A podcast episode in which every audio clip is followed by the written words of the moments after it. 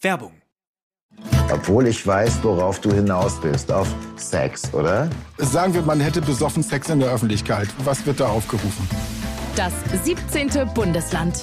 Der Mallorca-Podcast mit Ingo Wohlfeil und Stefan Netzeband. Wie fühlt sich der Ballermann an in der neuen Saison? Was kosten aktuell Flüge und Hotels?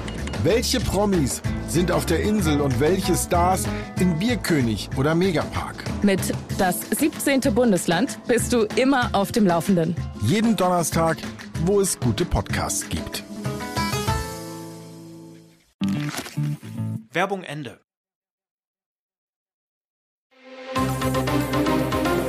Das Bild News Update. Es ist Freitag, der 3. November und das sind die Bild meldungen Sie jammern von Elend und schwelgen im Luxus, die Protzwelt der Hamas-Millionäre. Verwirrung in Frankfurt vor NFL-Spielen, Fake-Auftritt von Taylor Swift bei Burger King. Sie reicht zweieinhalb Mal um die Erde, NASA filmt riesige Feuerzunge im All. Der Gazastreifen gilt weltweit seit Jahrzehnten als Sinnbild für Elend und Armut der Palästinenser. Das größte Freiluftgefängnis der Welt, Hütten, Zelte, Hunger und Verzweiflung. Seltsam nur, dass in dem Küstenstreifen, halb so groß wie Hamburg und von gut zwei Millionen Menschen bewohnt, mehrere hundert Millionäre gemeldet sind. Denn unter Hunderttausenden Flüchtlingen, darunter immerhin bis zu 40.000 Hamas-Terroristen, versteckt sich eine Kaste von Geschäftsleuten, die seit vielen Jahren bestens verdienen am Elend, dem Terror und dem Hass, den radikale Islamisten auf ihre Palästina-Fahnen schreiben. Wer sich in Gaza genau umschaut, kann jenseits von angeblichen Elendsvierteln und Betonwohnsilos das andere Gaza sehen, das der Reichen, der Hamas-Beamten, der Profiteure des Terrors. Sie leben in Luxusvillen mit Gold, Stuck, Marmor und Swimmingpools. Sie protzen in TikTok-Videos mit ihren Mercedes-Limousinen, zeigen sich in totschicken Restaurants vor ausladenden Buffets, natürlich nur im Männertrakt. Die Frauen sind verbannt ins Family Area, selbst in den sogenannten Flüchtlingslagern Gazas lässt es sich vornehm speisen. Die reichsten dieser Hamas-Millionäre sind längst außer Landes, genießen dort den Luxus, den sie ihren Landsleuten abgepresst und aus Hamas-Terrorkassen abgezweigt haben. Dieser Tod geht ihr besonders nah. Ex-Eiskunstlaufstar Katharina Witt trauert um ihre frühere Trainerin Jutta Müller. Die war am Donnerstagmorgen im Alter von 94 Jahren in einer Seniorenresidenz in Bernau bei Berlin gestorben. Unter ihr holte Witt 1984 und 1988 Olympiagold, vier WM und sechs EM-Titel.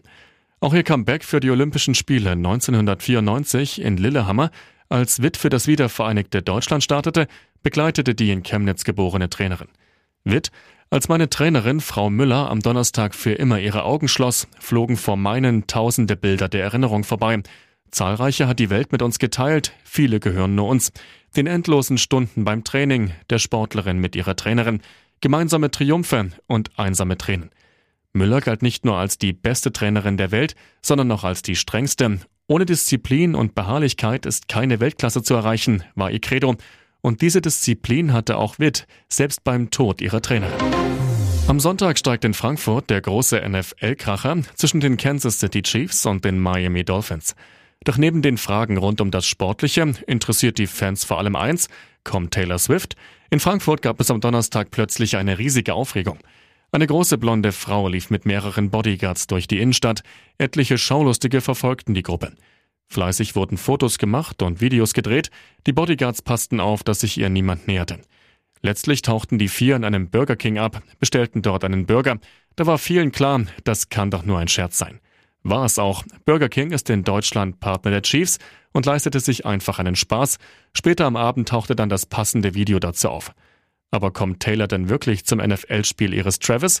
Die Antwort, es weiß keiner. Selbst die Chiefs, das Team von ihrem neuen Freund Travis Kelsey, sind nicht in ihre Pläne involviert. Ich weiß es ehrlich gesagt nicht, sagt Marketingchefin Lara Krug gegenüber Bild. Eine Feuerzunge, die zweieinhalb Mal um die Erde reicht, schießt aus der Sonne. Die Dimensionen sind gigantisch.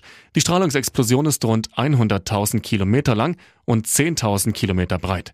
Das Schauspiel ist so gewaltig, dass es sogar vom 235 Millionen Meilen entfernten Mars auszusehen ist.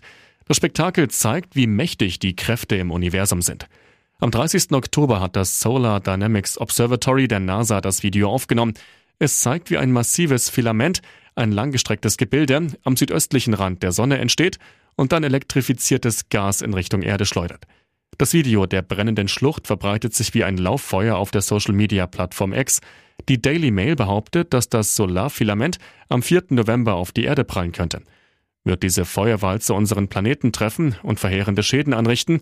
Ein NASA-Modell beruhigt, die Trümmer der Explosion werden die Erde nicht treffen. Hätte der Ausbruch zu einem koronalen Massenauswurf geführt, der auf die Erde gerichtet war, hätten wir auf der Nordhalbkugel spektakuläre Nordlichter und auf der Südhalbkugel die Südlichter zu sehen bekommen. Und jetzt weitere wichtige Meldungen des Tages vom Bild Newsdesk. Exklusive Zahlen, das bringen unsere Grenzkontrollen wirklich. Monatelang lagen die Innenminister von Sachsen und Brandenburg mit Bundesinnenministerin Faeser über Kreuz. Der Grund? Zoff um die Einführung stationärer Grenzkontrollen zu Polen und Tschechien. Seit 16. Oktober gibt es die Kontrollen. Bild hat aus den Grenzbundesländern Brandenburg und Sachsen Zahlen abgefragt. Und die zeigen, die Kontrollen wirken. Die Behörden registrieren immer weniger illegal eingereiste Migranten. In Brandenburg ist die Zahl laut Innenminister Stübgen von 60 auf 26 am Tag gefallen.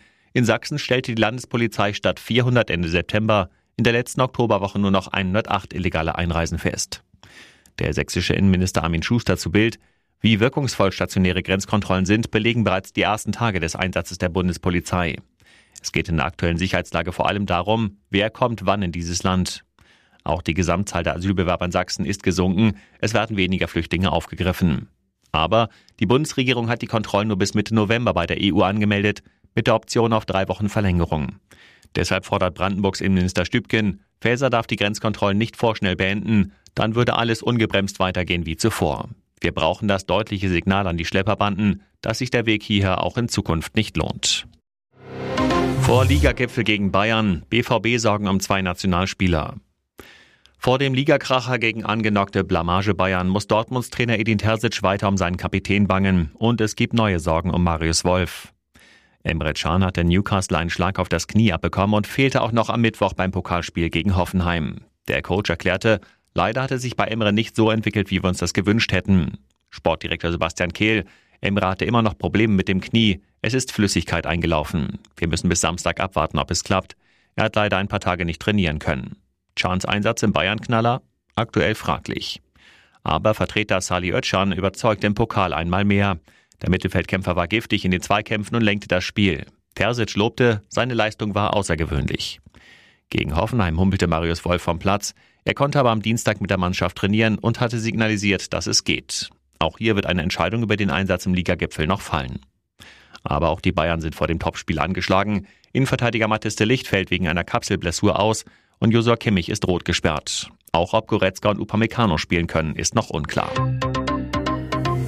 Hier ist das Bild News Update. Und das ist heute auch noch hörenswert. Er hat sein Pulver noch nicht verschossen. Ollis brisante Botschaft an Amira und den Glücksguru. Klare Worte. Comedian Oliver Pocher spricht mit seiner Ex-Frau Sandy Meyer-Wölden über die Entwicklungen bei der Trennung von noch Ehefrau Amira. In der neuen Folge des Podcasts Die Pochers frisch recycelt ist Amira nun nicht mehr am Mikro, dafür eben Sandy. Doch Amira und ihr neuer Lover Glücksguru Bion Katilatu sind ein großes Gesprächsthema. Oliver Pocher, es gibt einen dritten Beteiligten, der in der Situation dabei ist. Das finde ich jetzt nicht so geil. Katilatu arbeitet als Motivationscoach laut Bildinformationen soll Olli erst kürzlich davon erfahren haben. Amira soll den Coach im Februar bei einem Flug kennengelernt haben. Für Olli Pocher ist das letzte Wort dazu noch nicht gesprochen. Er, da werde ich weiter den Finger in die Wunde legen. Das hat für mich sowieso ein sehr hohes Comedy-Potenzial. Mir geht es nicht ums Mitleid. Ich finde, man muss das dann auch mit der Öffentlichkeit besprechen, dass die Trennung auf kuriose Weise gewesen ist. Humor ist mein Ventil. Sandy Meyer-Wölden versucht zu vermitteln. Sie ist mit Amira befreundet. Es ist keine einfache Situation, sagt sie. Amira und Oliver Pocher haben zwei gemeinsame Söhne. Sandy, ich denke, das Wichtigste ist, einen Rosenkrieg zu vermeiden. Es geht um Gewaltvorwürfe, Schweigeklauseln und Kuscheltiere. Zverev-Ex packt aus. Erst der 450.000 Euro Strafbefehl, jetzt packt die Ex-Freundin aus. Alexander Zverev fliegt am Abend bei den Paris Masters im Achtelfinale gegen Stefano Tsitsipas raus, verliert in zwei Sätzen 6 zu 7, 4 zu 6. Zu Hause in Deutschland holt den Hamburger jetzt die Vergangenheit ein, denn Ex-Freundin Brenda Patea berichtet in der SZ ausführlich über die gemeinsame Zeit, wirft dem Tennisstar unter anderem körperliche Gewalt vor.